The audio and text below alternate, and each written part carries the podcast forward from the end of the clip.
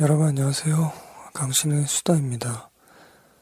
어, 지난 블레이드 2049 방송편 이후에 너무 오랫동안 업데이트를 못했습니다. 사과드리겠습니다. 어, 오늘 방송편은 계속해서 로봇 SF 시리즈 두 번째 시간으로 2001년 스티븐 스필버그 감독이 연출한 AI 이 영화 다뤄보도록 하겠습니다.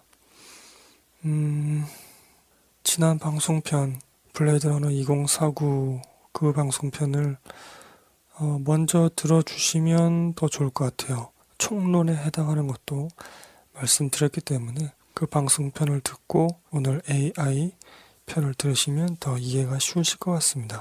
인공지능 로봇이 나오는 SF 영화 지금 시리즈를 세 편을 준비하고 있는데 그 중에 두 번째이고요. 로봇 SF 영화는 로봇을 소재로 다루고 있지만 인간성 혹은 인간다움을 말하고 있는 것이다. 그런 말씀을 드렸습니다. 인간이 아닌 것이 인간이 되는 조건은 무엇인가? 라는 물음을 통해서 생각할 수 있다고 말씀드렸고요. 극 중에서 로봇이 인간이 되고자 하는 그런 모습을 보여주죠. 음, 그것을 통해서도 그 인간의 조건을 살펴보면서 좀 더 나은 인간이 되기 위해선 무엇이 필요한가? 우리 관객 스스로를 돌아볼 수도 있는 것이고요. 어떻게 보면은 우리 인간이 어, 종교계 쪽에서는 피조물이지 않습니까? 창조주가 있고 피조물이라고 보고 있는데 창조로를 믿는다면 창조가 된 이 피조물 인간이 어, 창조주가 되고 싶어하는 그 욕망도 또한 극 중에 투영되어 있음을 우리 확인할 수 있다고 말씀드린 바가 있습니다. 여하튼 이 로봇 SF 영화에서는 주인공이 로봇이 인간이 되고자 하는 그 여정을 살펴보면서 인간다움, 인간성, 그것은 무엇인가 우리가 스스로를 한번 돌아볼 수 있는 거죠. 음, 블레이드 러너 2049 편 녹음하면서 이 AI와 한번 비교하기도 했었는데요. 블레이드 러너 2049에서는 주인공이 어, 뭐 처음에는 뭐 출산 어쩌고저쩌고 하다가 음, 사실은 이제 기억의 향방을 쫓아가는 그래서 기억이 만약에 진실이라면 본인은 뭔가 특별한 존재가 되는 그런 여정을 떠났었고 그에 반해서 AI 같은 경우는 사랑을 그러니까 엄마의 사랑을 되찾기 위해서 인간이 되고 싶은 그런 주인공이 나오죠. 어, 그래서 계속 제가 방송 중에 계속 말씀드리고 있지만 이 남자 주인공 데이빗에게는 가장 중요한 목표는 엄마의 사랑을 되찾는 겁니다. 그 수단으로서 인간이 되고자 하는 것입니다. 이게 또 약간 미묘한 점이기도 하고 정서적으로 우리 관객들에게 크게 다가갈 수 있는 그런 면이기도 한 것이죠. 그래서 어, 영화 결말에 제가 말씀드리겠지만 엄마의 사랑을 되찾을 수 있는 다른 방법이 있다면 굳이 인간이 될 필요가 없는 겁니다. 그 영화 속 세계관의 논리로 따지자면 오늘은 스포일러를 좀 강력하게 하겠습니다. 모든 부분에서 스포일러 하겠고요. 지난 블레이드 러너 2049와는 다른 구성으로 녹음을 하려고 합니다. 크게 세 부분으로 나눠서 어, 영화의 장면을 따라가려고 하고요. 음, 그래서 여러분 주의해 주시길 바라고 아직 영화를 못 보신 분들이 계실까요? 어, 이 영화에 대한 호불호가 갈린다는 것을 이번 녹음편 준비하면서 알게 되었습니다. 녹음하기 위해서 이 영화를 다시 봤는데 그 아주 세세한 개연성 이런 부분은 좀 많이 떨어지죠. 뭐 그건 인정할 수밖에 없을 것 같습니다. 그래서 그것을 중점으로 보신다면 좀 많이 실망하실 것 같고, 그러나 주인공 캐릭터에게 아, 감정이입을 굉장히 많이 할 수 있고, 어, 뭐랄까, 좀 감정 몰입을 좀 쉽게 할 수 있는 좀 그런 영화인 것 같습니다. 여하튼, 어, 아직 못 보신 분들은 그 영화를 먼저 보시고 저희 방송을 들으시는 게 좋을 것 같습니다. 먼저 스포일러 당하면 이 영화는 좀 재미가 없어지죠. 감동도 많이 떨어지게 되고 그 점을 주의해 주시길 바라고 음, 블레이드 러너 편에서 그 영화를 좀 많이 깠는데 그 중에 한 가지로 어, 환타지가 갑자기 들어갔다. 과학적인 해명이 없이 그런 말씀 드렸습니다. 이 AI 같은 경우도 사실 결말 부분을 저는 그 남자 주인공을 위한 이 감독의 환타지 씬이라고 생각을 해요. 뭐랄까 이거 환타지라는 표현이 좀 그런가요? 배려? 남자 주인공을 위한 배려? 뭐 그런 생각이 듭니다. 근데 그때 블레이드 러너 2049와 달리 이 AI에서는 그 환타지의 과학적인 해명이 영화상에 나오죠. 또 그것도 좀 말이 안 된다 이렇게 비판하시는 분들도 계시지만 여하튼 환타지 아닌 환타지가 들어가 있다. 어, 그렇지만 이 영화에서는 그것이 과학적으로 해명이 되기 때문에 SF 영화의 틀에서 벗어나는 건 아니다. 그런 말씀을 미리 드리겠습니다. 이 영화 참 재밌는 게요. 그 남자 주인공이 이제 로버트지 않습니까? 사랑을 하도록 만들어진 로버트란 그것인데 이 로버트를 창조한 과학자가 먼저 나옵니다. 영화에. 예를 들자면 어, 어떤 소년이 훌륭한 농구 선수가 되는 그 여정을 그리는 영화라고 한번 예를 들어볼게요. 근데 영화 처음에 어떤 의사가 나와서 이 아이는 점프를 10cm도 할 수 없습니다. 라고 미리 선언하는 것과 같습니다. 이 남자 주인공은 로버트예요. 라고 아주 강하게 각인을 시켜 놓는단 말이죠. 근데 결국에는 우리는 로보트라고 이미 처음부터 각인이 된 이 남자 주인공이 인간이 되려고 하는 그 여정을 응원하게 됩니다.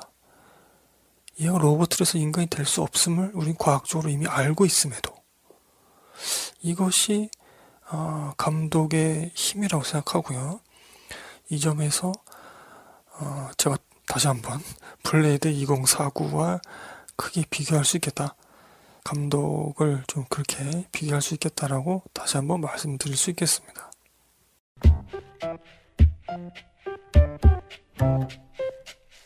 블레이드 러너 같은 경우는 지금까지 우리가 알고 있는 어떤 로봇이 그 로봇 SF 영화에 나왔던 로봇이 인간이 되고자 하는 여러 조건들을 다 보여준다. 물론 보여줬다가 탈락시키고 이런 과정을 반복하지만 그런 말씀 드렸죠. 근데 AI 같은 경우는 아주 강력하게 보여주는 거는 딱두 가지입니다. 그래서 어떻게 보면은 관객 입장에서는 더더욱 집중을 잘 할 수 있는 것이고 또한 그 조건 두 가지가 정서적으로 매우 강력한 것이기 때문에 어, 이 영화를 보고 많은 분들이 또 감동도 받고 그러시는 것 같습니다. 뭐 이동진 평론가 같은 경우는 뭐 언제 그 한 줄 평을 썼는지 모르겠습니다만 스티븐 스필버그의 최고 작품이다 이런 평가도 했었고요. 외국의 여러 평론가들도 점차 그러니까 이 영화 개봉 당시보다는 그 이후에 어, 이 영화를 아주 크게 평가를 하고 있습니다. 물론 비판하고 있는 그런 분들도 계시지만 아마도 저는 그것이 어떤 과학적인 해명, SF 요소를 빼놓지 않으면서도 인간이 되는 조건, 그것을 또한 보여주면서도 우리의 관객의 정서를 아주 크게 휘감을 수 있는 어, 그런 연출을 보여줬기 때문 아닌가 생각이 들고요. 어, 이 영화 속에서 음, 제가 이미 부제를 이렇게 달아쓸 겁니다. 결핍과 사랑의 존재를 향하여 라고 부제를 달아쓸 겁니다. 제가 이 영화를 이제 녹음 준비하면서 다시 봤는데 제가 두 번 정도 울었습니다. 여러분 잘 아시다시피 제가 영화 보면서 잘 울지 않는 그런 사람인데 어, 저도 모르게 울었습니다. 제가 어렸을 때 이 영화 봤을 때는 음, 감동적이다라고 생각을 했지만 울진 않았거든요. 음, 이번에 좀 울게 되었습니다. 특히나 이 로봇 SF 시리즈 그 인간이 아닌 것이 인간이 되는 조건은 무엇인가라는 그 프레임으로 영화를 보니까 좀 더 감동적이더라고요. 아, 물론 여러분 이 프레임으로 이 영화를 꼭 봐야 된다라는 말씀은 아닙니다. 인간이 아닌 것이 인간이 되는 조건은 무엇인가라는 프레임으로 이 영화를 안 보셔도 됩니다. 하지만 저는 저희 방송은 어, 계속해서 어, 그 시리즈의 두 번째로 그 프레임으로 한번 이런 영화를 보면은 이런 점도 느낄 수 있다 라는 것을 말씀드리고 싶은 거죠. 자, 결핍과 사랑입니다. 결국에는 이 영화가 말하고 싶은 거는 결핍과 사랑이에요.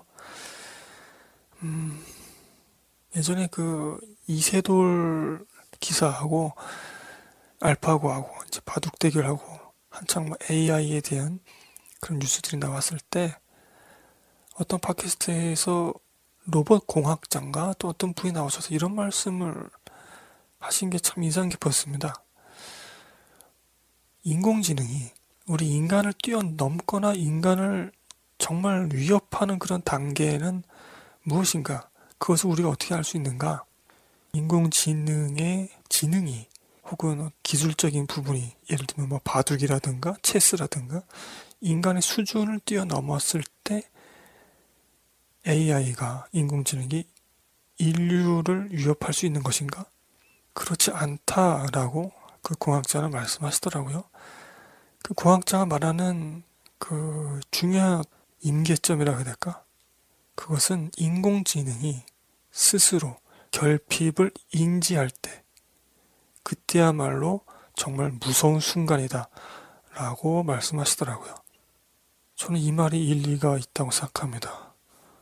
어, 인공지능이 스스로 결핍을 인정할 때, 나에게 뭔가 부족하구나, 내가 인간과 비교했을 때 이런 점이 결핍되어 있구나라는 걸 스스로 인지할 때, 이 영화는 초반부터 그것을 보여줍니다. 결핍을 보여줍니다. 그리고 그 결핍을 사랑으로 채우죠. 흔히 우리 뭐 내리사랑이라고 해서 이제 엄마가 자녀를 사랑하는 그런 모습, 모성애 혹은 모정, 혹은 뭐 요즘 한국 영화에서 이제 부정, 부성애 이런 걸 보여줬었죠. 부산행이라든가 이런 영화에서 그것이 아니라 이 영화는 자녀가 엄마를 사랑하는 그 모습을 보여줍니다. 이것도 참 독특하다고 생각이 드는데 시야가 반대가 된 것이죠. 자녀가 부모를 엄마를 사랑하는 그 모습을 보면서 우리는 모두가 다 편견 없이 연민을 가지고 더 그 감정에 몰입할 수 있는 것 같습니다. 왜냐하면 우리는 모두 아이였던 적이 있으니까요. 우리는 모두 부모였던 적은 없을 수도 있잖아요. 어떤 관객들은. 근데 엄마에 대한 그 사랑을 갈구하고 맹목적으로 엄마를 사랑했던 그런 기억들은 아마 대부분 다 가지고 계실 겁니다. 그래서 더더욱 이 주인공을 응원할 수 있게 됩니다. 이 주인공이 꼭 인간이 되었으면 좋겠다. 라는 생각을 하게 되는 거죠. 이게 참 영리한 선택입니다. 자, 이렇듯 영화는 결핍과 사랑을 보여주는데요. 이 결핍은, 음, 처음부터 없었, 없었기 때문에 결핍을 느끼는 것이 아니라 있었다가 없어지면 결핍을 느끼게 됩니다. 영화 속에서도 그 엄마가 그 이름이 모니카인데 그 엄마가 원래 자녀가 있었죠. 마틴이라는 자녀가 있었는데 불치병에 걸려서 냉동인간 뭐 그렇게 시켜놓고 있는 거죠. 죽지는 않게 하고 미래의 어떤 의료 기술이 발전했을 때 치료하기 위해서 원래 자녀가 있었다가 거의 없어진 거랑 마찬가지가 된 겁니다. 그 시한부 인생이고 죽음을 좀 미룬 것 뿐이죠. 이제 그 결핍된 상황을 로봇 데이빗이 채워주는 겁니다. 그렇게 연결되는 거죠. 또 한 가지의 결핍은 남들과의 비교에서 오는 결핍입니다. 이게 음, 타인 한 사람과 나를 비교했을 때가 아니라 다수의 타인과 나를 비교했을 때 인공지능이 인공지능인 내가 다수의 인간들과 비교했을 때 나에게 없는 것 결핍된 것, 그것을 인지했을 때 뭔가 이제 큰 무서운 무엇인가 생긴다는 거죠. 마찬가지로 이 영화 속에서 주인공인 로봇 데이빗이 인간인 부모와 비교도 하고 또 가장 결정적으로는 진짜 아들, 살아있는 인간 아들 마틴과 비교했을 때 자신에게 없는 것을 결핍된 것을 깨닫게 됩니다. 그래서 그것을 채우려고 하죠. 그래서 그 여정을 떠나는 떠나게 되는 것이거든요. 물론 강제적으로 떠나게 된 것이지만 그래서 결핍의 정리는 이렇게 할 수 있겠네요. 영화 속에서는 그것을 확실하게 보여주고 있다. 그런 말씀 드리고 싶습니다. 어, 제가 이런 뭐 결핍과 사랑 이야기를 드렸지만 자 처음으로 돌아가자면 로봇 SF 영화에서 말하고 있는 것은 로보트가 아닙니다. 인간을 말하고 있습니다. 우리도 결핍을 항상 갖고 있습니다. 인간이라면 누구나 결핍을 갖고 있고 느끼고 있죠. 그것이 무엇인가 있었다가 없어졌기 때문에 결핍이 느끼는 걸 수도 있지만 다른 사람들과 비교하면서 결핍을 느낄 수도 있습니다. 또 마침 제가 지금 이걸 녹음하는 때가 4월 16일입니다. 세월호 참사가 있었던 날이기도 하고요. 여하튼지 간에 우리는 모두 다 결핍을 갖고 있는데 어떤 사람들은 그것을 그 결핍 안에 분노로 채워놓습니다. 어떤 사람들은 물욕으로 채워놓습니다.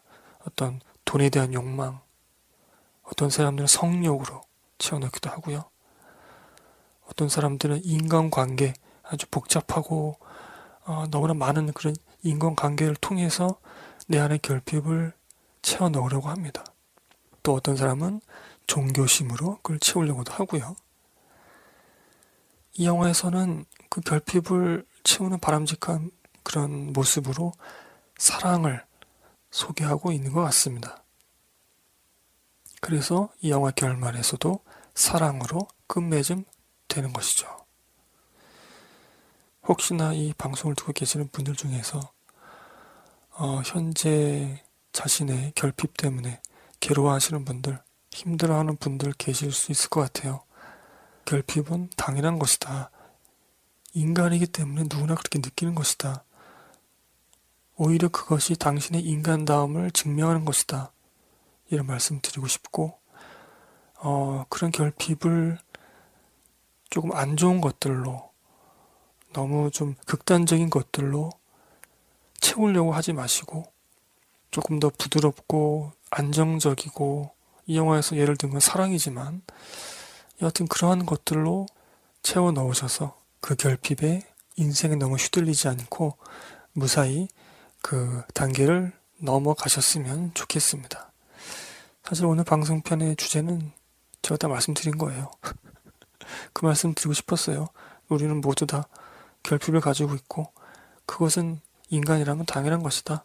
그것을 채울 때 우리는 사랑 같은 그런 좀 말랑말랑하고 부드러운 그런 것들로 채웠으면 좋겠다. 그것이 오늘 제가 말씀드리고 싶었던 것이고 여하튼 아, 네 오늘 방송 분량 많아질 것 같네요.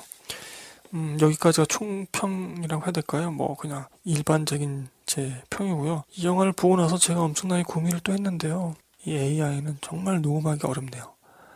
어, 이걸 설명을 어떻게 해야 될지 너무나 어려운 영화 같더라고요.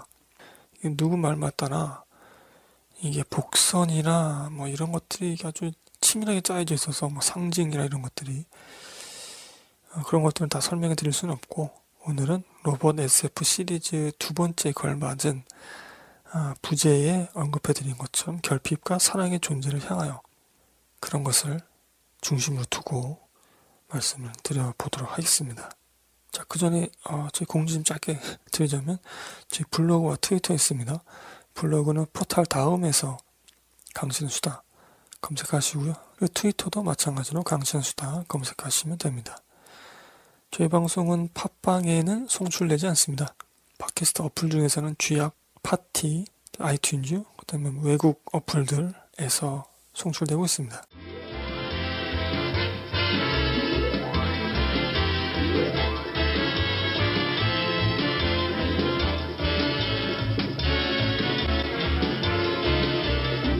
AI 이 영화는 2001년 8월 10일에 한국에서 개봉을 했습니다. 이게 12세 관람가라고 하는데 이거 좀 위험하지 않나요? 15세 정도로 해야 되지 않나요? 이 성매춘 로봇도 나오는데 제가 좀 그런 면에서는 엄격한 편이죠. 어, 분량은 144분입니다만 어, 지루하지 않습니다, 여러분. 아주 감성적으로 정서적으로 매우 몰입해서 볼 수 있는 영화라는 점 제가 앞서도 계속 말씀드렸죠. 그렇기 때문에 이 144분이 그렇게 길게 느껴지지는 않을 겁니다. 옛날에 보신 분들은 요즘에 다시 보시면 그리고 저희 방송을 들으신 후에 다시 보시면 조금 느낌 다르지 않을까 그런 말씀 드리고요. 어, 저도 몰랐는데 사실은 이 영화의 원안이 스탠리 큐브릭 감독이라고 합니다. 이제 이 원안을 가지고 자신이 영화를 만들려고 했다가 그 원작이 따로 있어요. 원작은 어, 69년 SF 단편 소설 어, 영어 제목이 Super Toys Last All Summer Long이라는 그런 단편 소설인데요. 작가는 브라이언 올디스. 이것이 원작이고 그거에서 이제 스탠리 큐브릭 감독이 원안을 따온 거죠. 큐브릭 본인이 만들려고 했다가 아 이거는 내가 만드는 것보다는 내 친구 스필버그가 만들면 더 잘 만들 것 같아. 이런 생각에 이제 스필버그한테 줬다고 해요. 이거를 네가 한번 만들어봐. 스필버그는 야 이건 네가 만드는 게 더 나을 것 같아. 미루다가 스탠리 큐브릭 감독이 먼저 세상을 떠났죠. 큐브릭의 유가족들이 스필버그에게 이 원안을 가지고 영화를 찍어 주십사. 그리고 스필버그가 어떤 친구에 대한 어떤 빚, 마음의 빚 이런 것도 있지 않았을까 싶더라고요. 그래서 스필버그가 결국에 연출을 하게 되었습니다. 제가 앞서도 말씀드렸지만 그 영화 결말, 환타지 아닌 환타지 같은 그런 결말이 나오는데 이제 그것이 어, 스필버그의 아이디어 아니냐. 그 스필버그의 아이디어가 큐브릭의 원안을 망쳤다. 그러한 얘기가 있었습니다. 그런데 밝혀진 것은 실제로는 큐브릭이 그 결말까지도 어, 생각했던 거라고 합니다. 물론 좀 세세한 연출이라든가 이런 것들은 스필버그의 스타일이겠지만 그 원안에서도 큐브릭의 원안에서도 그 결말이 있었다고 하는 거죠. 환타지 아닌 환타지 같은 그 장면들이. 어, 네, 이것에 대해서는 제가 저희 블로그 쪽에 그것을 언급한 외국 그 유튜버의 영화 유튜버의 그런 영상도 저희 블로그 쪽에 링크를 해 놓겠습니다. 그걸 참고해 주시면 될 것 같고 그 스탠리 큐브릭의 원안을 그 다른 작가들은 많이 반대를 했다고 해요. 그 결말 부분에 대해서는. 근데 큐브릭이 그것을 꺾지 않았고 결국 스필버그도 그 친구의 의견에 따라서 그 결말을 그런 식으로 살렸다는 거죠. 친구의 우정이 느껴지죠. 아, 영화의 음악은 존 윌리엄스가 맡았습니다.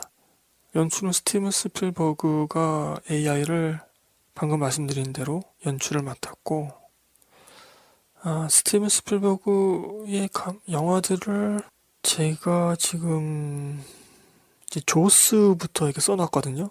1975년 조스부터 2017년 더 포스트까지 쭉 써놨는데 이 중에서 제가 본 것이 한 반 정도는 되는데 참 재밌게 봤던 그런 영화들도 많네요. 제가 또 외국 감독, 외국 영화를 잘 몰라서 아, 이렇게 깊이 있게 보지 못했던 영화도 있고 75년에 조스가 있었고요. 77년도에 미지와의 조우, 81년도에 레이더스, 인디아나 존스이죠. 82년도에 E.T.가 있었고, 그다음에 93년도에 주라기 공원, 또 93년도에 쉰들러 리스트, 98년도에 라이언 일병 구하기, 2002년도에 Catch Me If You Can, 또 2002년에 Minority Report, 2004년에 터미널, 2005년에 우주전쟁, 또 2005년에 뮌헨, 2012년에 링컨, 2015년에 Spy Bridge, 2016년에 My Little Giant, 그리고 2017년에 The Post 등이 있습니다. 그 이분이 그 큰 영화를 다 해놓고선 후반 작업할 때 좀 규모가 작은 그런 영화를 하시는 그런 어, 패턴이 있다고 해요. 우리 봉준호 감독도 영화를 찍는 와중에 다음 영화의 아이디어 혹은 각본 이런 것들을 생각하시는 편이잖아요. 감독만의 그런 패턴이 있는 것 같습니다. 여하튼 굉장히 많은 영화들을 하셨고 어, 좋은 작품도 많고요. 오락적으로도 꽤 훌륭한 작품도 많고 그렇습니다. 스티븐 스필버그에 대해서 제가 잘 모르기 때문에 아, 더 자세히 말씀드릴 수는 없을 것 같네요. 하여튼 유명한 작품들만 이렇게 꼽아서 말씀드렸고요.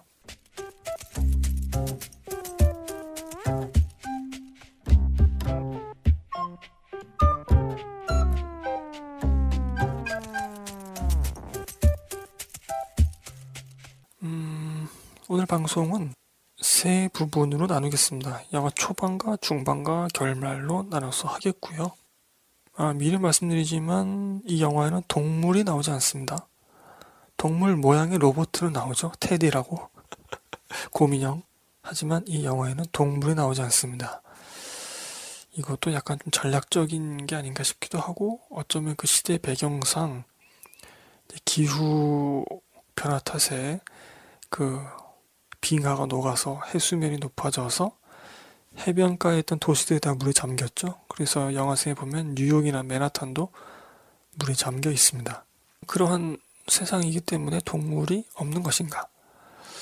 그럴 수도 있지만 저는 전략적으로 동물이 안 나왔다고 생각해요. 좀 더 이 아이 주인공에게 좀 집중할 수 있게 하라는 게 아닌가 싶기도 하고 뭐 그렇습니다.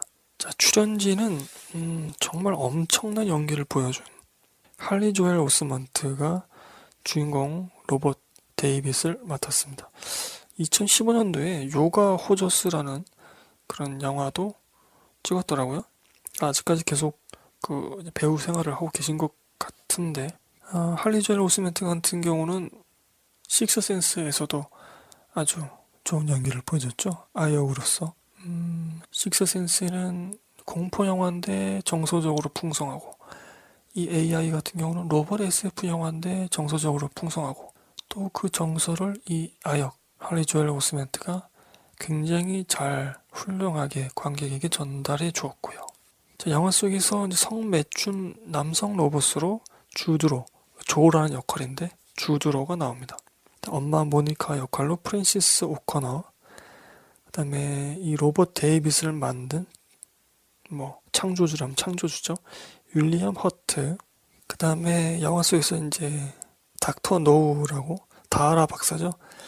로빈 윌리엄스가 목소리를 연기했습니다. 현재는 작고하셨죠.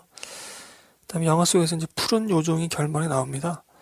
메릴 스트립이 목소리 연기를 했습니다. 자, 스토리는 음, 이렇습니다. 뭐 이미 제가 다 설명드렸는데 빙하가 높고 해수면이 높아져서 이제 세상이 굉장히 살기 힘들어졌어요. 그래서 이제 잘 사는 국가에서 못 사는 나라들의 출산을 제어했습니다.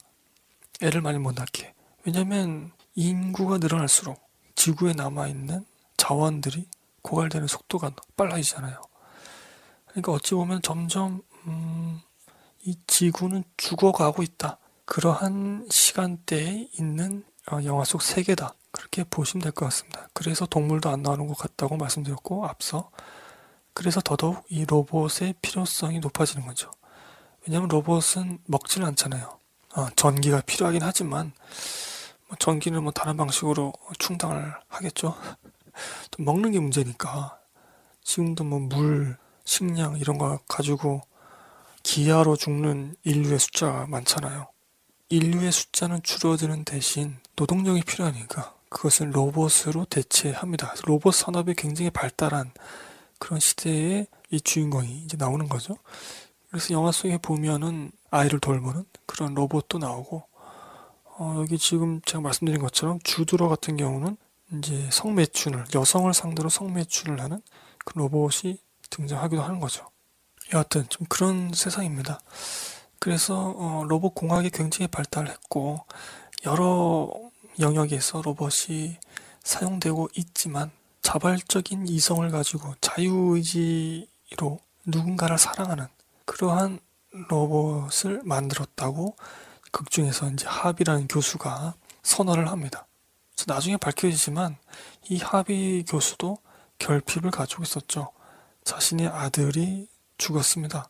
어쩌면 그 아들을 대체하기 위해서 사랑을 할 줄 아는 로봇 데이빗을 만든 건지도 모르죠.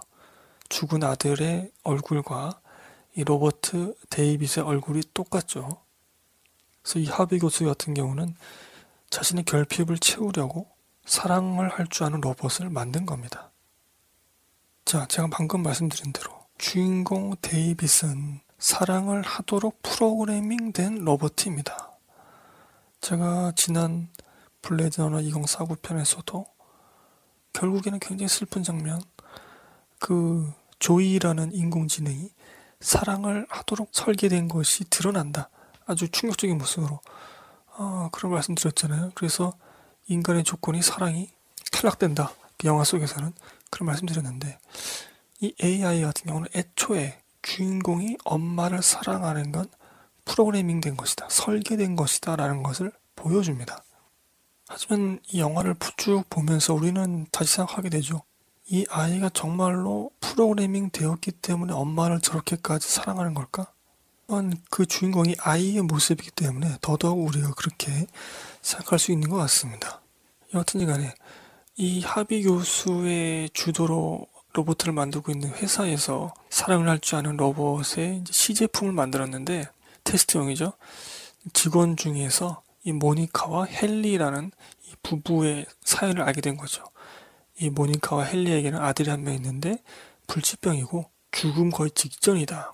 아, 굉장히 그 아이가 상실된 것에 대한 결핍, 그런 슬픔이 굉장히 많은 그런 가정이다. 라는 것을 알게 되어서 이 가정에 이 사랑을 할 줄 아는 로봇 데이빗의 시제품을 의탁하게 됩니다. 하지만 이제 또 어찌어찌 해서 이 모니카가 데이빗을 길가에 버리게 되죠. 이 데이빗은 내가 인간이 아니기 때문에 엄마가 나를 사랑하지 않는구나. 이런 생각을 갖게 됩니다. 어떤 결핍을 인지하게 되는 거죠. 그래서 엄마의 사랑을 되찾기 위해서는 내가 인간이 되어야 되겠다. 정말 강한 일념을 가지고 자발적인 어떤 그런 자유의지를 가지고 움직이게 됩니다. 그 여정을 영화가 쫓아가고 있습니다. They hate us, you know. The humans. They'll stop at nothing. My mommy doesn't hate me. Because I'm special and unique. Because there's never been anyone like me before. Ever. Mommy loves Martin because he is real, and when I am real, Mommy's going to read to me and tuck me in my bed and sing to me and listen to what I say, and she will cuddle with me and tell me every day, a hundred times a day, that she loves me.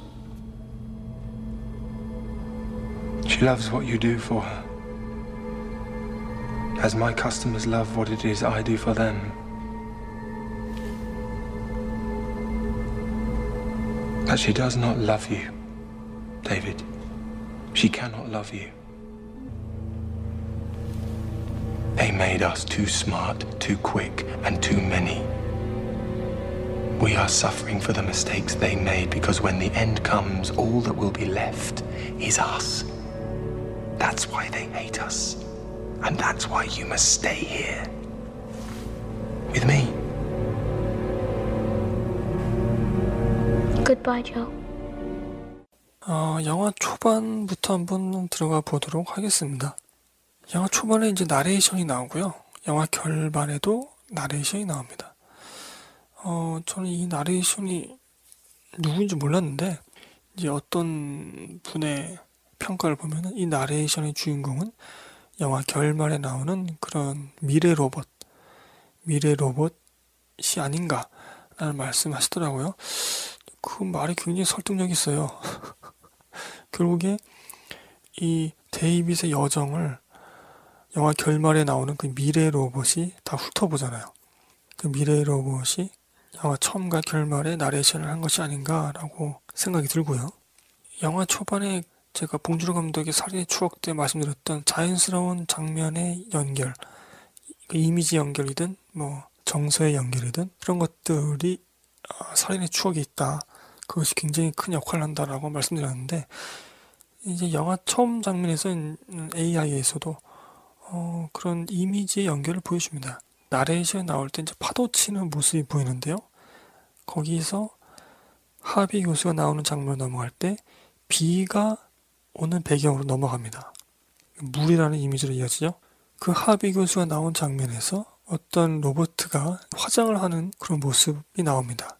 그 로봇이 화장하는 모습에서 다음 장면은 그 엄마 모니카가 불치병에 걸린 아들을 찾아갈 때 차 속에서 화장을 하고 있는 그 장면으로 넘어갑니다. 나레이션이 나올 때 보인 그 화면, 그 다음에 하비 교수 장면, 화장하는 로봇, 불치병 걸린 아들을 찾아가는 모니카. 이 네 장면이 굉장히 좀 이질적인 그런 흐름이거든요.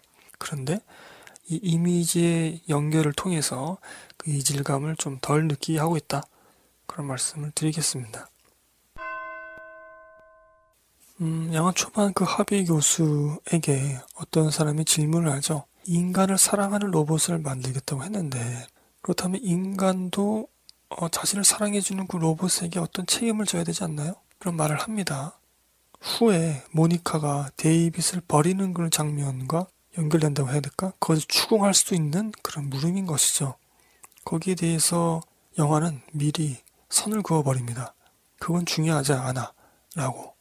그 아이 로봇 데이빗이 그 사랑을 얻기 위해서 인간이 되고자 하는 여정을 떠나는 거야. 그게 중요한 이야기야. 방어선을 미리 쳐버리는데, 그러니까 인간도 로봇에게 어떤 책임을 져야 되지 않을까요? 그 질문에 그 하비 요수가 이렇게 묻습니다. 신도 아담을 만들 때 사랑을 받으려고 만들었잖아요.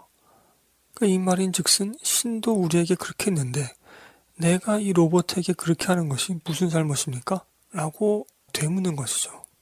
이것은 제가 앞서 말씀드렸듯이 인간이, 그러니까 피조물인 인간이 창조주의 영역으로 가고자 하는 그 욕망과도 약간은 좀 연관되어 있다고 볼 수 있지 않을까? 그렇게 좀 억지로 한번 제가 말씀 드려보겠습니다. 여하튼 영화 속 논리에서는 이렇게 미리 방어선을 쳐버립니다. 그래서 나중에 엄마 모니카가 아이 데이빗을 버리는 것에 대해서 어떤 우리가 윤리적인 충격, 정서적인 반발심 이런 것들을 최소화시키려는 그런 작업을 처음부터 하고 있었다. 그런 말씀 드리겠고요. 엄마 모니카가 이렇게 아이를 버리는 그런 극단적인 상황을 보여주는데 마치 우리 그 동물 버리듯이 함께하던 그 동물 버리는 그런 사람들 있지 않습니까? 그런 모습을 정말 무책임한 그런 모습을 보여주고 여하튼 그런 극단적인 상황을 보여주는데 이것이 어, 데이빗의 그 엄마를 향한 사랑 이것을 더 선명하게 보여주는 그런 장치가 되기도 합니다. 엄마는 이렇게까지 버렸는데 주인공은 그럼에도 불구하고 엄마를 사랑하는 그 마음에 전혀 미동이 안 가고 그 사랑이 더 깊어집니다. 오히려 그 결핍을 사랑으로 채우는 거죠. 그걸 분노로 채우는 게 아니라. 그래서 SF 로봇 SF에서 보여주는 인간 다음의 조건 중에서 그 사랑이라는 부분을 더 선명하게 부각을 시킵니다. 오히려 이 아이 형태의 로봇이 어, 사랑을 받는 모습을 보여주는 것이 아니라 자녀가 엄마를 사랑하는 모습을 보여주잖아요. 어 뭐랄까 좀 보호 본능이 좀 생기기도 하고요. 연민이 계속 들기도 하고 음, 그렇더라고요. 엄마가 이렇게까지 버렸는데 마치 엄마 찾아 산말리 같은 그런 모습을 보여주니까요. 불쌍해 보이고 더더욱 이 주인공이 감정이입을 할 수 있는 것 같습니다. 자, 이 영화는 처음부터 아예 어, 결핍을 보여줘요. 얘는 인간이 될 수 없어. 제가 앞서 방송 초반에 말씀드렸다시피 얘는 사랑하도록 프로그래밍된 로봇일 뿐이야. 결핍을 아예 딱 보여줍니다. 데이빗의 입장에서는 그게 결핍이죠. 나는 인간이 될 수 없다는 것이. 그렇다면 이 아이가 엄마를 사랑하는 게 가짜일까요? Blade Runner 2049에서는 가짜일 수도 있겠다는 것을 아주 극명하게 보여주는데 AI에서는 오히려 반대 생각을 하게 됩니다, 우리가. 아, 저는 그렇더라고요. 이 영화를 보면서 이 아이가 엄마에 대한 그 사랑이 가짜라는 그런 의심은 한 번도 안 들었던 것 같아요. 이게 잘못된 걸까요? 그런 생각을 하기 싫어요. 그냥 얘를 응원하고 싶어요. 조금 객관적으로 보면은 어쩜 이 영화는 관객에게 그것을 또한 말하고 싶었는지도 모릅니다. 어떤 존재가 다른 존재를 사랑하는 것이 진실된 것이다 라고 보아야 된다. 믿어야 된다. 이러한 것들. 이 로봇 데이빗이 자신의 결핍을 아, 그런 정말 맹목적인 사랑으로 채우고 있기 때문에 더더욱 그런 생각을 하실 수 있는 것 같습니다. 자, 영화 초반에 음, 인상적이었던 장면은 주인공, 우리의 주인공 데이빗이 엄마 모니카로부터 버림을 받기 이전에 먼저 그 결핍을 느끼게 되는 장면이 있습니다. 영화 속에 있는 로봇 세계관에서는 위험 뭐 방지 시스템이라 해야 될까요? 뭐 그게 있다고 해요. 뾰족한 거에 찔리면 최신 로봇일수록 그 통증을 피하도록 위험한 것으로부터 스스로를 지키려고 이제 그러한 기능이 뭐 있다고 합니다. 살아있는 인간 아들 마틴의 생일 잔치에 그 마틴의 친구들이 로보트 데이빗에게 뾰족한 것을 찌르죠. 그러자 그 위험을 방지하는 위험을 회피하려고 하는 그런 기능이 발동되어서 데이빗이 마틴의 뒤에 숨습니다. 나를 보호해줘, 나를 보호해줘, 막 그런 식으로 계속 얘기를 하죠. 그 마틴을 껴안고 뒷걸음질 치는 거예요. 근데 마틴은 이 두 다리가 성치 않거든요. 약간 불편한 지금 상태인데 데이빗이 뒷걸음치다가 그만 둘 다 풀장으로 떨어집니다. 물속으로 떨어지는 겁니다. 이 모니카의 진짜 살아있는 아들인 이 마틴 같은 경우는 굉장히 위험한 상황까지 가게 되죠. 주변에 있던 어른들이 상황을 인지하고 인간 마틴만 구해서 꺼내옵니다. 그리고 화면은 물속에서 누군가의 구조를 기다리는 것 같이 팔을 벌리고 있는 로보트 데이빗을 보여주죠. 로보트 아들 데이빗과 살아있는 인간 아들 마틴의 상황이 극명하게 갈리는 것이고 이 일을 계기로 해서 엄마 모니카가 로보트 데이빗을 버리게 됩니다. 어, 저는 이 풀장 씬을 봤을 때 어떤 격리가 되는 그런 느낌이 들었어요. 데이빗의 세계와 인간들의 세계는 융화될 수 없는 어떤 화목하게 될 수 없는 그런 것이다. 왜냐면 데이빗은 그냥 물 속에 잠겨 있는 것으로 보여주거든요. 그냥 아, 슬프더라고요. 저는 참 슬펐습니다. 똑같이 엄마를 사랑하는데 아, 이 둘의 차이가 여기서 딱 나오게 되니까 그게 뭔가 좀 슬프게 느껴지더라고요. David? David, want. David, David, listen. Listen to me. David? David, listen. No. You won't understand the reasons, but I I have to leave you here. Is it a game?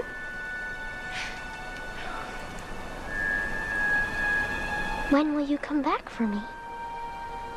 I'm not, David. You'll you'll have to be here by yourself. Alone?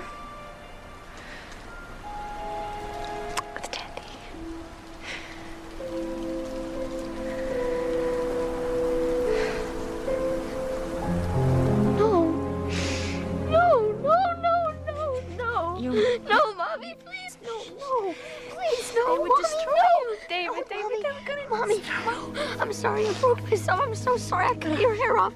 And I'm, I'm sorry I hurt come you. And No, Mark, no, and I, I hurt have to go. I I have no, to go. Stop it! Sorry. No. I have to go. Mommy, no. Mommy. Mommy. Listen, stay away from flesh fairs, away from there are lots of people. Stay away from all people. Only others like you, only Mecca are safe. Now gotta go. Why do you want to leave me? Why do you want to leave me? I'm sorry I'm not real. If you let me, I'll be so real for you. Go. Let go, David. Let go! 자, 영화 중반으로 가면 데이빗이 앞서 제가 말씀드린 것처럼 그 풀장 씬 때문에 살아있는 아들을 위험에 처할 수도 있겠구나 하는 생각에 두 부부는 결정을 내립니다. 데이빗을 파기하기로 처음에는 이제 파기하기로 하- 결정을 내립니다.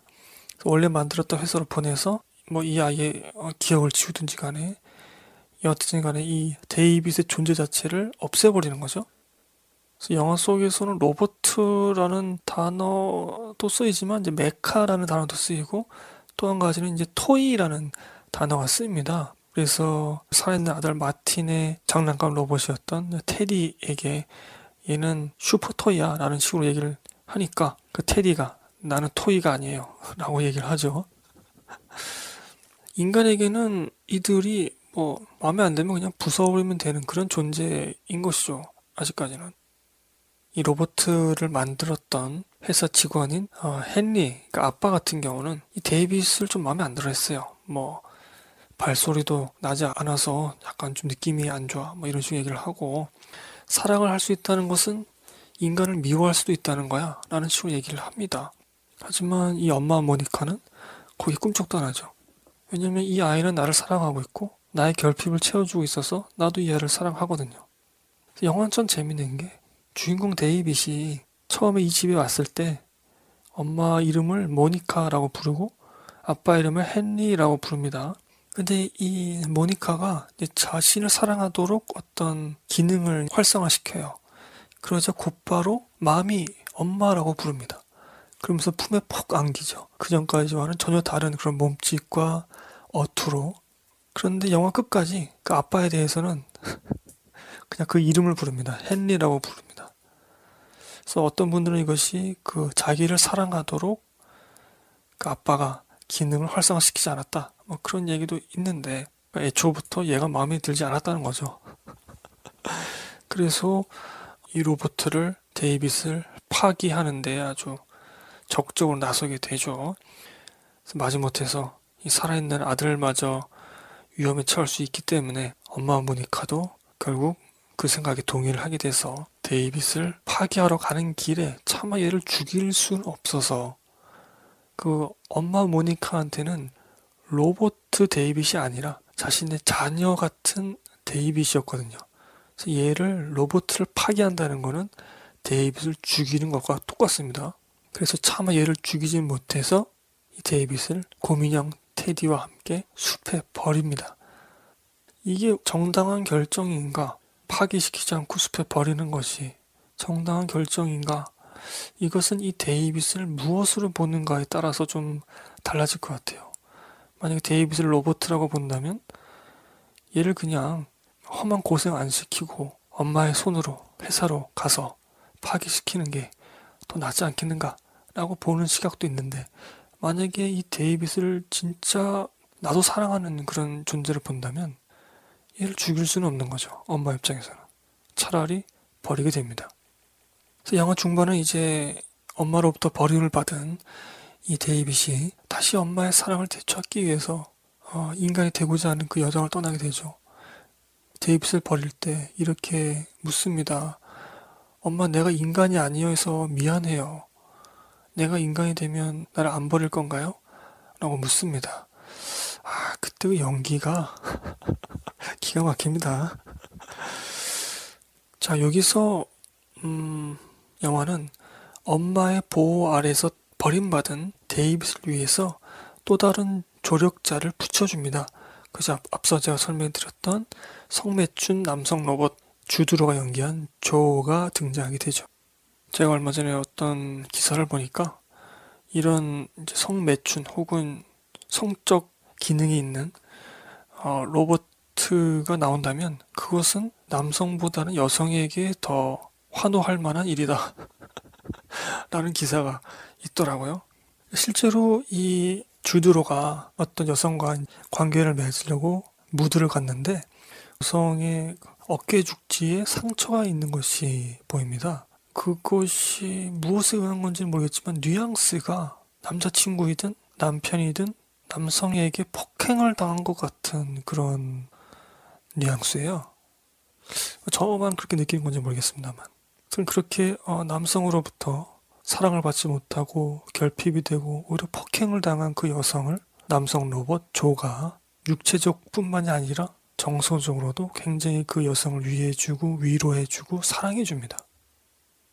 자, 여기서 사실 중요한 것은 두 가지인데요.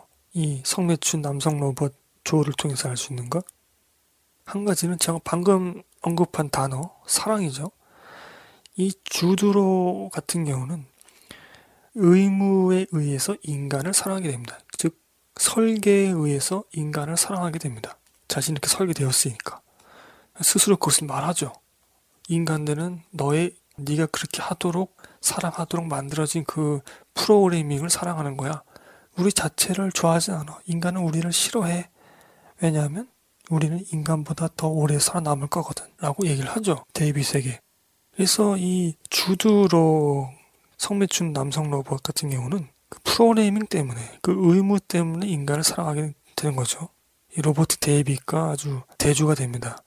그 가는 길도 다르고 그 인간을 바라보는 그 시선도 다릅니다. 그래서 데이빗은 결국 결말에 가면은 인간의 사랑을 되찾기 위해서 모든 것을 헌신하죠. 자신의 존재의 의의는 엄마의 사랑을 되찾는 거에 있습니다.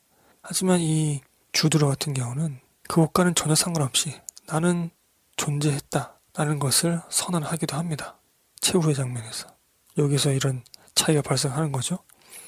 또 한 가지는 이건 좀 SF적으로 보자면 어, 결국에 이 주드로는 인간 여성을 살해했다는 그런 누명을 쓰게 됩니다. 즉 이것은 로보트가 인간을 죽일 수도 있는 세계이다. 혹은 그렇게 몰릴 수도 있는 세계이다. 라는 것을 보여주는 겁니다.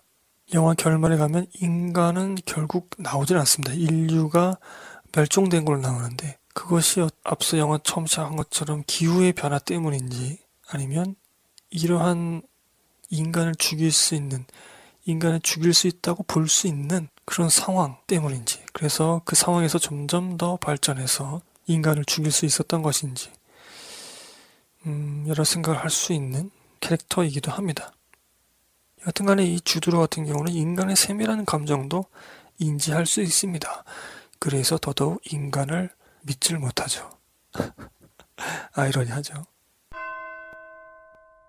중반에 가면은 이 둘은 이제 Flesh Fair라는 로봇을 잡아서 끔찍한 형태로 그 로봇을 없애버리는 그러면서 그것을 유희거리로 삼는 그런 집단에 잡혀 들어가게 됩니다.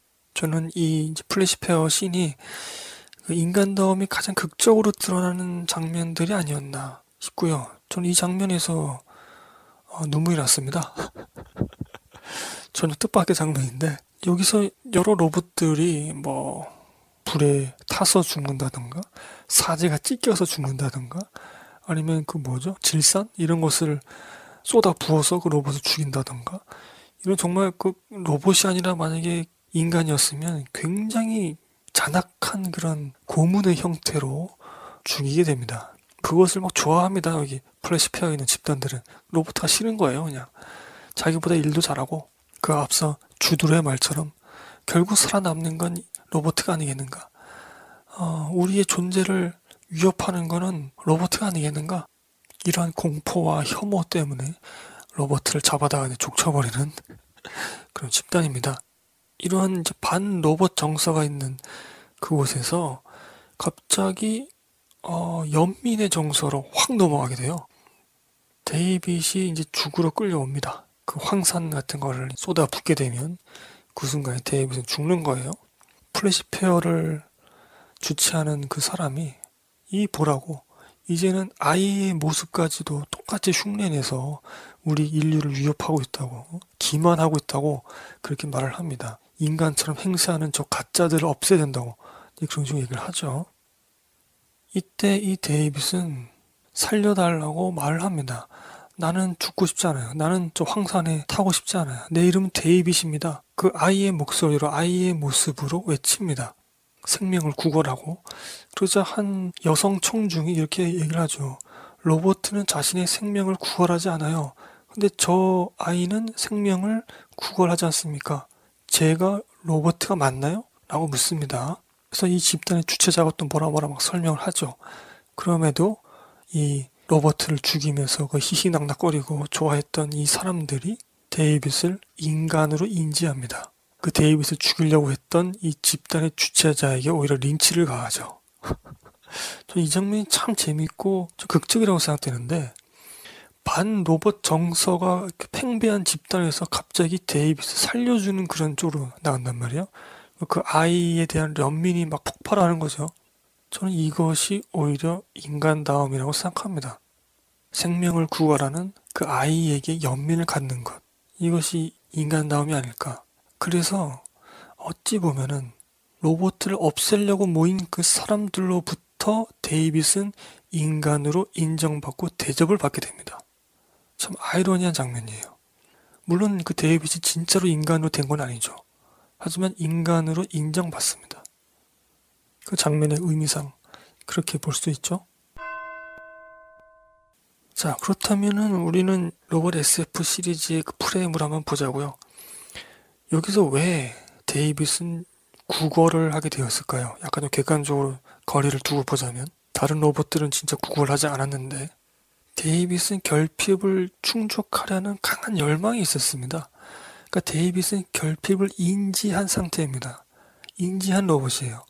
다른 로봇들은 순순히 자신의 죽음을 받아들이죠. 그것이 죽음이라고도 생각 안할 겁니다만. 하지만 데이빗은 자신이 스스로 결핍을 인지했고 그 결핍을 채우려고 하는 강한 열망이 있었기 때문에 거기서 죽을 수가 없었던 거예요. 그 순간 진짜로 그 앞서 제가 소개해드렸던 어떤 로봇 공학자의 말대로 데이빗은 인간을 뛰어넘은 겁니다. 혹은 인간이 된 겁니다. 그런 의미에서 보자면. 그래서 그는 생명을 구걸했고 자신의 이름을 외쳤던 겁니다.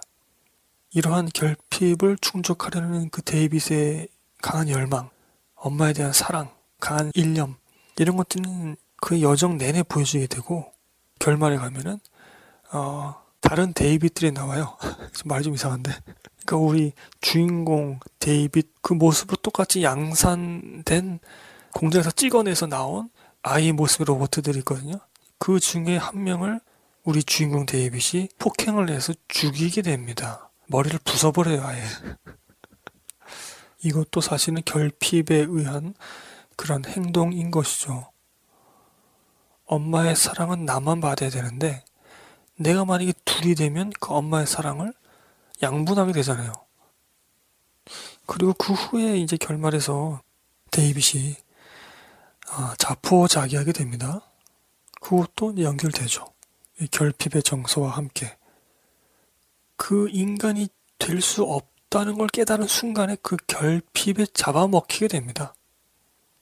내가 이 결핍을 무슨 수를 써서라도 채울 수가 없구나. 엄마의 사랑을 되찾을 수가 없구나. 그것을 이제 하비 교수를 다시 만나서 알게 되죠. 그러자 데이빗은 자포자기하게 됩니다. 로봇이 자포자기 할 수 있을까요?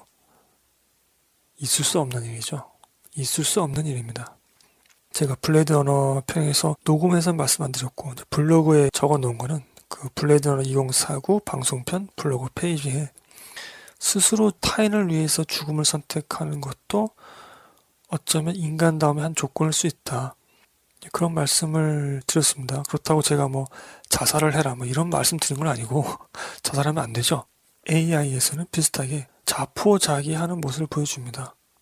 여하튼 이러한 모든 음, 일련의 장면들, 일련의 행동들이 모두 그 생명을 구걸했던 그 이유와 똑같은 거예요. 결핍을 충족하려는 그 강한 열망에서 시작된 겁니다. 그 열망이 강한 만큼 그것이 꺾였을 때 오는 그 절망감도 큰 것이죠. 마치 인간처럼. 우리도 그러지 않나요? 그래서 우리는 그러한 결핍을 안고 있는 사람들 혹은 스스로에게 항상 격려해주고 절망의 순간에 있더라도 그 절망에 그 결핍에 잡아먹히지 않도록 옆에서 붙잡아주고 그런 일을 해야 할 필요가 있다고 생각합니다. 그건 스스로에게도 마찬가지예요. 내가 나 스스로에게 좀 호소를 할 필요가 있습니다. 옛날에 그 송혜교 주연의 오늘 편에서도 말씀드렸지만 누군가를 용서하라는 말은 사실은 가장 근본적인 거는 자기 자신이 분노와 미움에 잡아먹혀서 그 일생을 망치지 말라는 그런 의미가 먼저 있는 것이죠. 뭐 율법적으로 무조건 용서해라 이런 뜻이 아니라 미움에 잡아먹히고 분노에 잡아먹히고 결핍에 잡아먹히면 나 자신이 안 보이잖아요. 내 행복이 사라지는 거죠.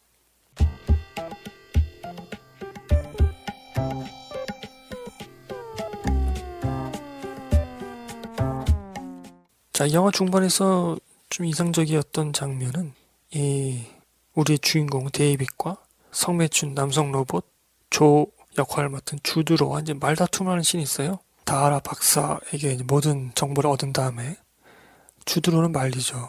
앞서도 제가 말씀드렸지만 인간은 우리를 싫어해. 왜냐하면 우리가 인간보다 더 오래 살 것을 그들은 알기 때문이야. 이 말은 결국 네 엄마도 네가 싫어서 버린 거야 라는 뜻이겠죠. 그러자 데이빗이 발끈합니다. 아니야 그렇지 않아. 나는 특별하고 유일한 존재야. 그러니까 스페셜하고 유니크한 존재라고 대사가 나오죠. 엄마에게 나는 스페셜하고 유니크한 존재라고 믿고 있는 것이고 그래야만 하는 것이죠. 그래서 영화 후반에 다른 데이빗을 이렇게 폭행한 거고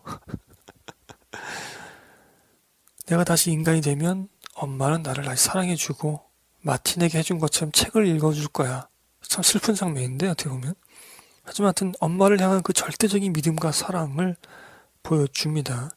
여기서는 제가 방송 초반에 말씀드린 것처럼 인간을 옹호하는 AI와 인간을 파악해서 그들의 의도를 의심하고 그들과 거리를 두려는 AI의 그런 대조되는 모습이 나타나죠. 데이빗과 이 주드로를 통해서. And in their grand scheme to phase out all of God's little children, Meet the next generation of child designed to do just that.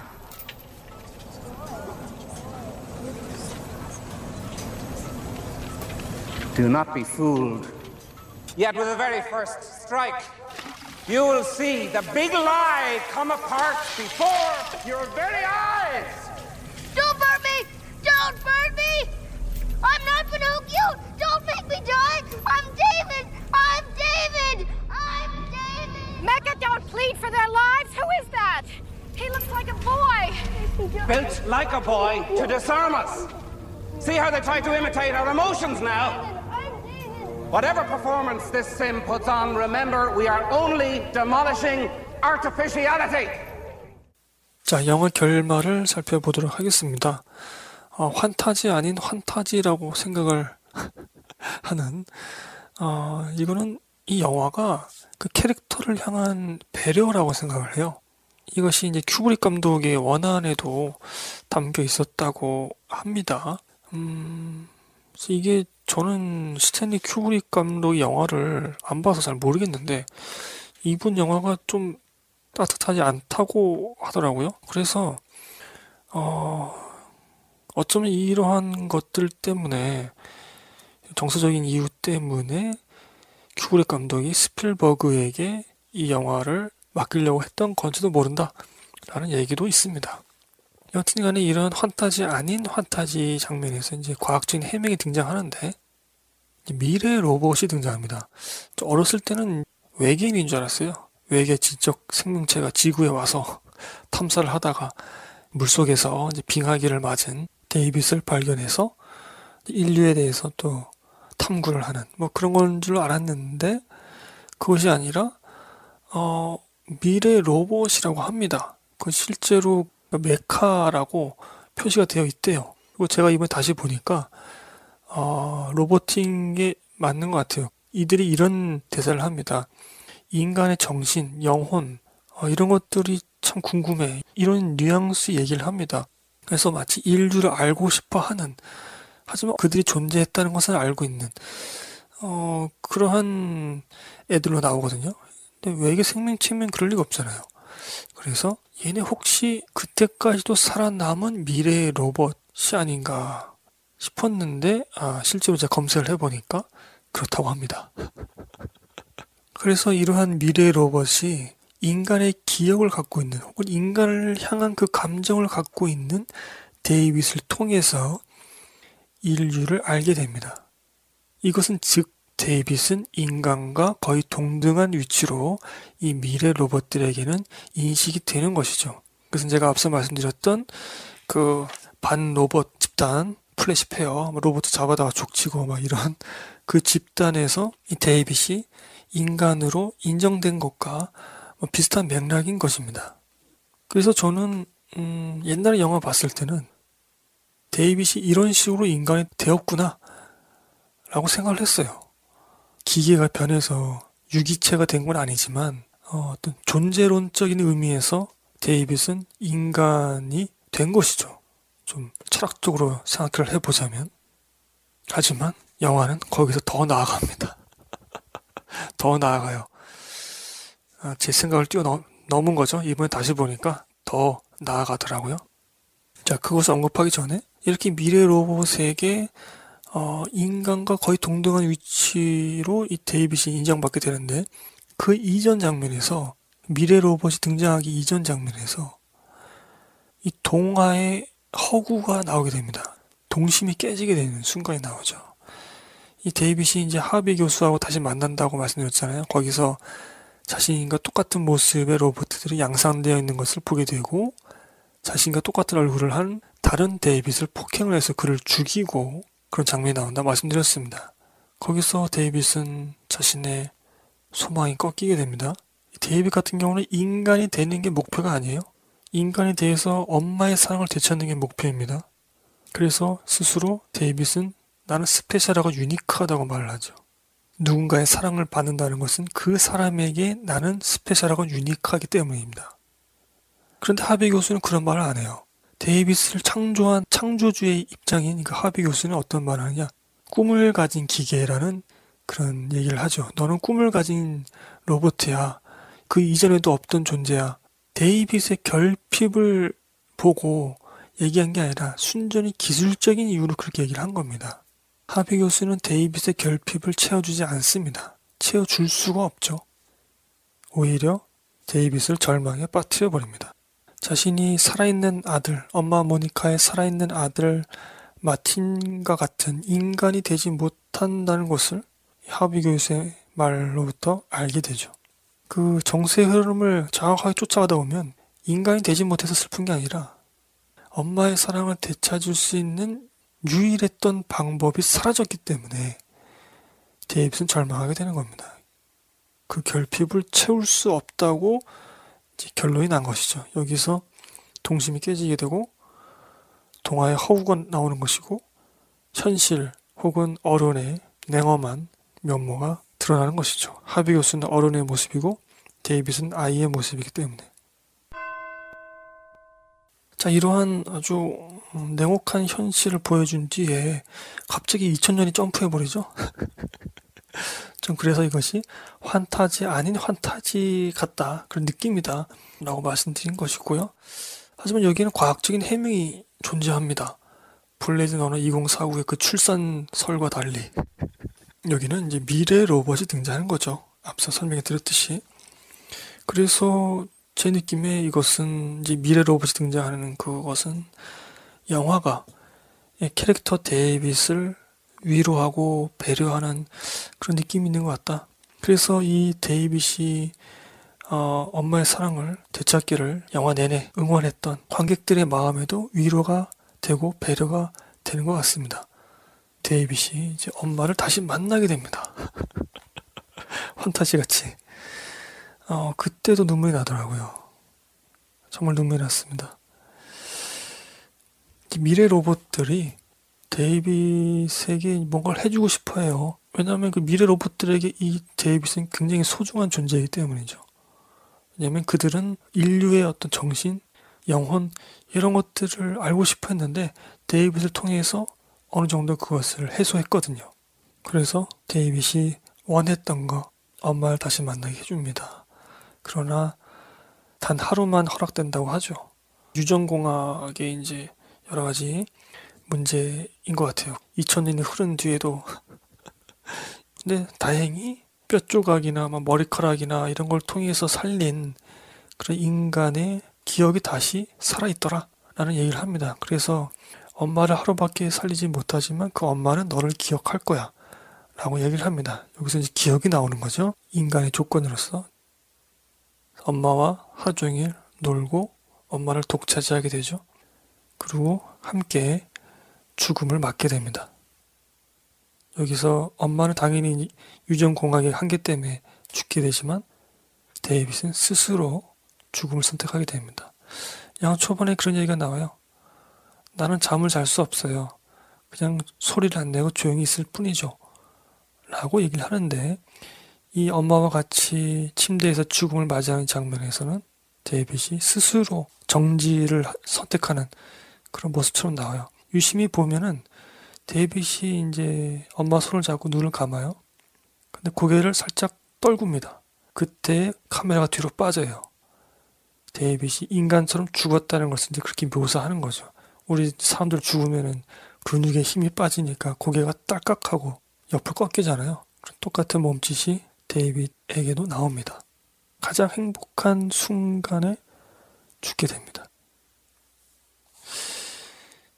자, 여러분 이건 해피엔딩일까요? 이거 해피엔딩일까요? 데이빗은 그토록 원하던 엄마의 사랑을 단 하루만이라도 독차지하면서 되찾았습니다. 물론 그는 그 후에 죽음을 엄마와 같이 맞이했지만 그 곁에는 아직 살아있는 테디가 그 엄마 모니카와 데이빗의 죽음을 보면서 침대에 털썩 주저앉는 모습이 보입니다. 이건 해피엔딩일까요? 아, 그 모습을 보면서 저는 이제 눈물을 또 흘렸어요.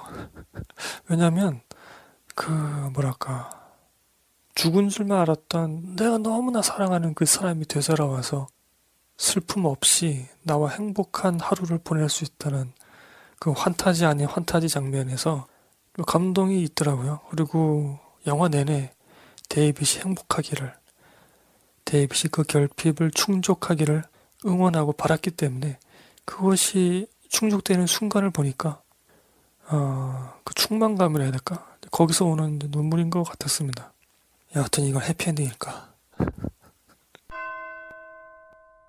어떤 평을 보니까 이 이제 환타지 아닌 환타지 씬에서 이렇게 엄마를 만나는 장면에서 데이빗은 진짜 인간이 된 것이다 라고 말을 합니다. 그러니까 이거 좀 모르겠어요. 하여튼 그런 식으로 얘기 되는데 그 근거로 데이빗이 눈물을 흘립니다. 영화 내내 눈물을 흘리지 않아요. 엄마와 헤어질 때조차 울부짖지만 눈물을 흘리지 않습니다. 살려달라고 그렇게 부르짖을 때에 눈물은 나오지 않았습니다. 그런데 엄마가 죽었다는 얘기를 미래 로봇으로부터 들었을 때, 그리고 다시 살아난 엄마를 아침에 만났을 때, 세 번째로는 하루가 지나서 죽기 전에 엄마가 데이빗에게 사랑한다는 말을 해주는데, 바로 그때 세 번째로 눈물을 흘리게 됩니다. 그래서 이 환타지 아닌 환타지에서 데이빗은 세 번 정도 눈물을 흘리는 모습을 보이게 됩니다. 이것은 인간이기 때문에 눈물이 나온 게 아닌가? 라는 그런 평이 있더라고요. 뭐 저는 그렇게 봐도 무방하다고 생각합니다. 그렇게 생각을 해도 뭐 큰 무리는 없다.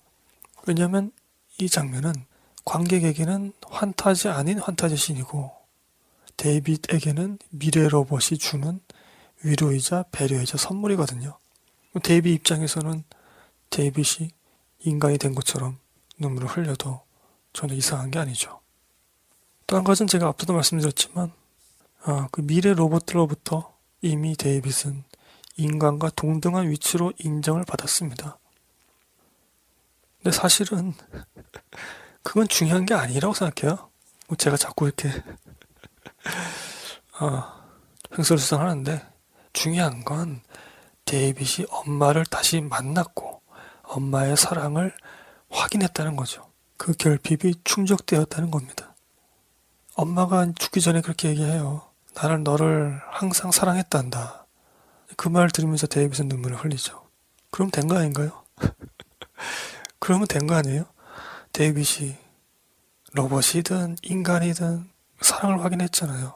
그리고 정말 사랑했던 죽은 줄만 알았던 그 사람이 내가 만져질 수 있는 형태로 내 눈앞에 있으니까 이게 영화의 낭만이라고 생각하고 사랑의 낭만이라고 생각합니다.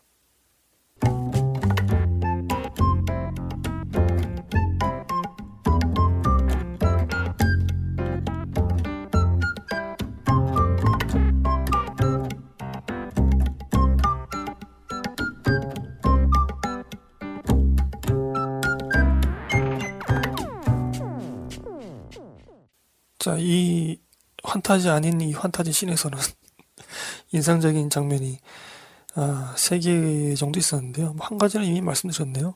데이빗이 엄마 손을 잡고 스스로 정지 상태로 들어갈 때 살짝 고개를 떨군다. 그리고 그들을 바라보면서 침대 끝에 털썩 주저앉는 고민형 테디. 그리고 카메라가 뒤로 빠지면서 방들의 불이 하나 하나씩 꺼지고 곧 이어서 화면 전체가 암전됩니다. 이런 연출이 참 좋았고요. 또 한 가지는 데이빗에게 미래 로봇이 설명을 해주러 들어오는 장면이 있어요. 데이빗은 자기 방에서 비행기 모형을 들고 이렇게 놀고 있습니다. 그때 노크 소리가 들려요. 그러자 데이빗이 비행기 장난감을 툭 떨구고 그 노크 소리에 문 쪽으로 향하다가 다시 멈칫합니다. 그러자 다시 노크 소리가 들리고 그제서야 데이빗이 문을 열게 되죠.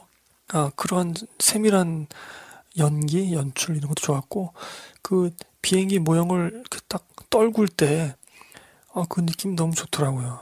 아, 그 밀양에서 이거 좀 느낌 좀 다르지만 전도연 씨가 유괴 살인범 면회를 마치고 나와서 원래 그 유괴범에게 보여주려고 했던 꽃을 주차장에서 툭 떨구는 장면이 있어요. 이게 정말 하찮은 것 같은 그런 느낌을 주면서 툭 떨고요. 그게 갑자기 떠오르더라고요. 그리고 또 한 가지는 이제 음, 엄마가 살아 돌아왔다는 얘기를 듣고 아침에 엄마가 자고 있는 침대로 갑니다. 그래서 엄마를 이렇게 바라보죠. 정말 살아 살아왔어요. 부활했습니다, 엄마가. 그래서 엄마의 머리카락을 이렇게 넘겨줍니다. 하나 하나씩. 아, 이때 그 손짓에서 사랑이 막 느껴지더라고요. 그리고 너무나 조심스러운 그런 느낌? 그때 그 화면 분위기도 너무 좋았고, 그 느낌이 너무 좋았습니다. 이렇게 세 장면이 저는 결말 부분에서 인상적이었던 것 같습니다.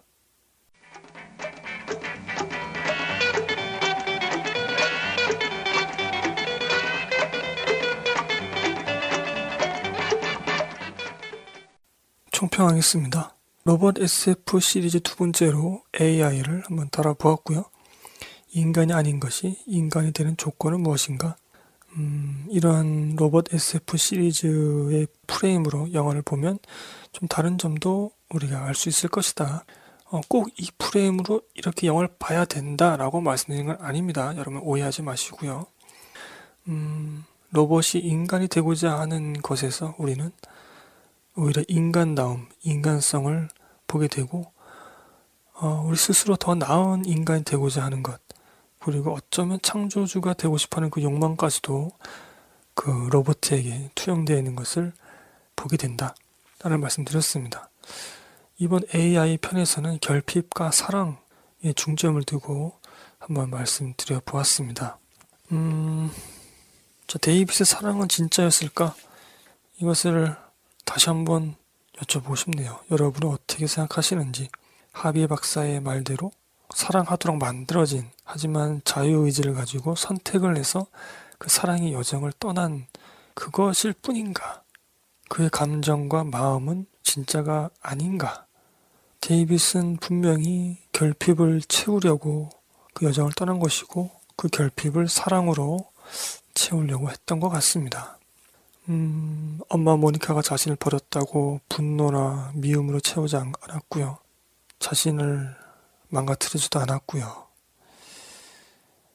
어, 영화 속에서 보면은 하비 박사의 결핍도 있었죠. 제가 언급해드린 대로 자신의 실제 아들이 죽었던 것이고 엄마 모니카의 결핍도 있었죠.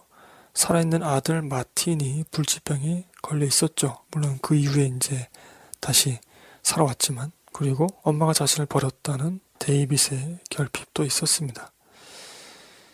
어, 방송 초반에 말씀드렸지만 우리 모두 결핍을 갖고 있습니다. 그것은 우리가 인간이기 때문에 당연한 모습인 것 같습니다. 음, 결핍을 전혀 느끼지 못한다면 아, 내가 정말 사람이 맞나? 이렇게 한번 의심을 해 보시면서 네, 헌혈의 집에 가셔서 한번 피를 뽑아 네, 죄송합니다. 제가 엉뚱한 농담을 그래서 자신이 결핍이 있다고 혹은 열등감이 있다고 그것 때문에 우울해하시거나 좌절감 느끼거나 그러실 필요는 없을 것 같습니다.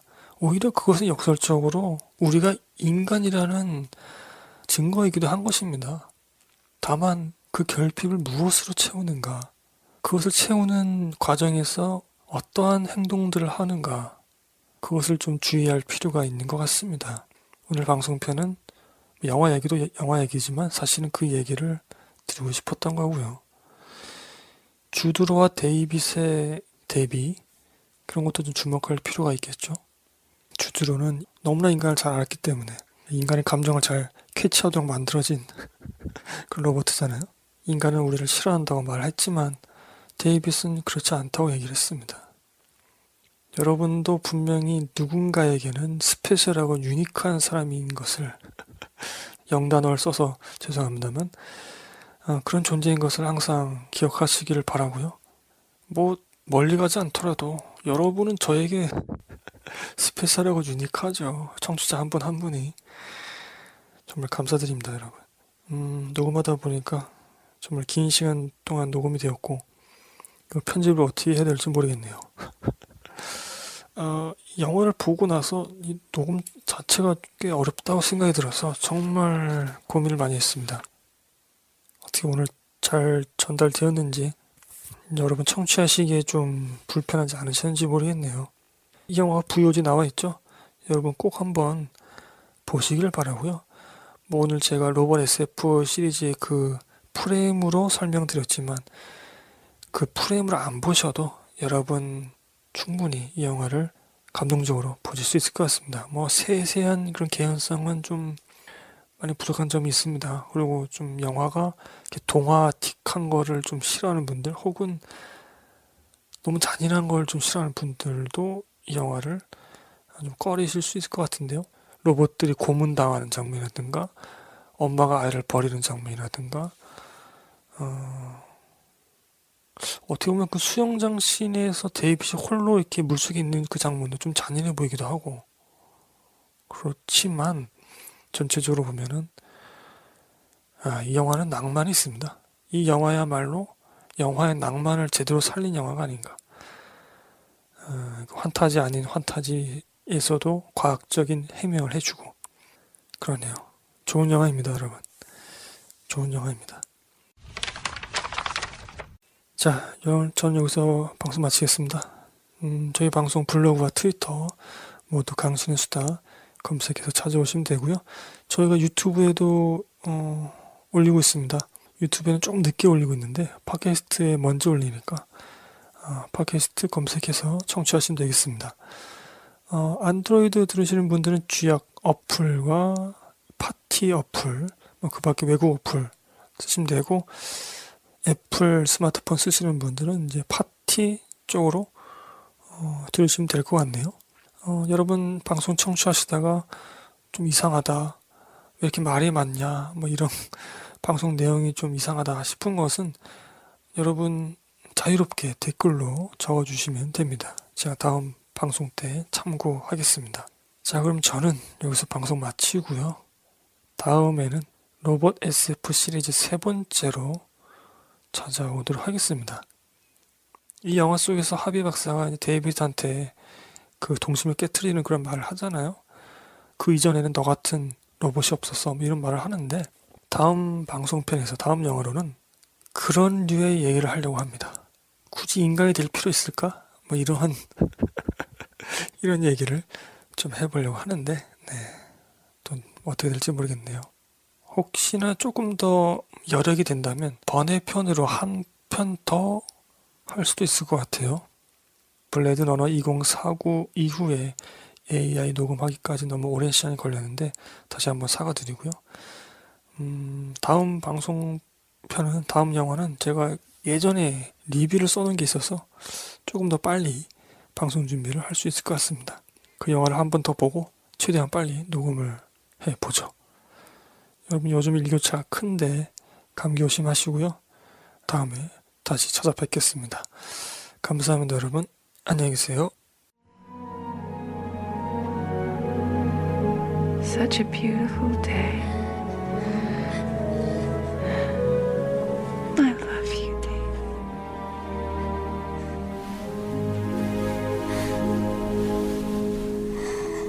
I do love you.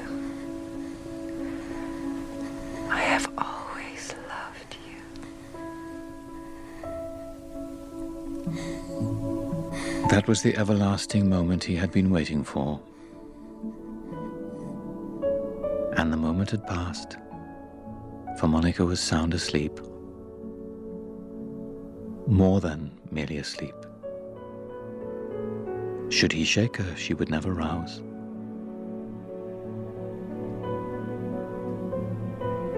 So David went to sleep too.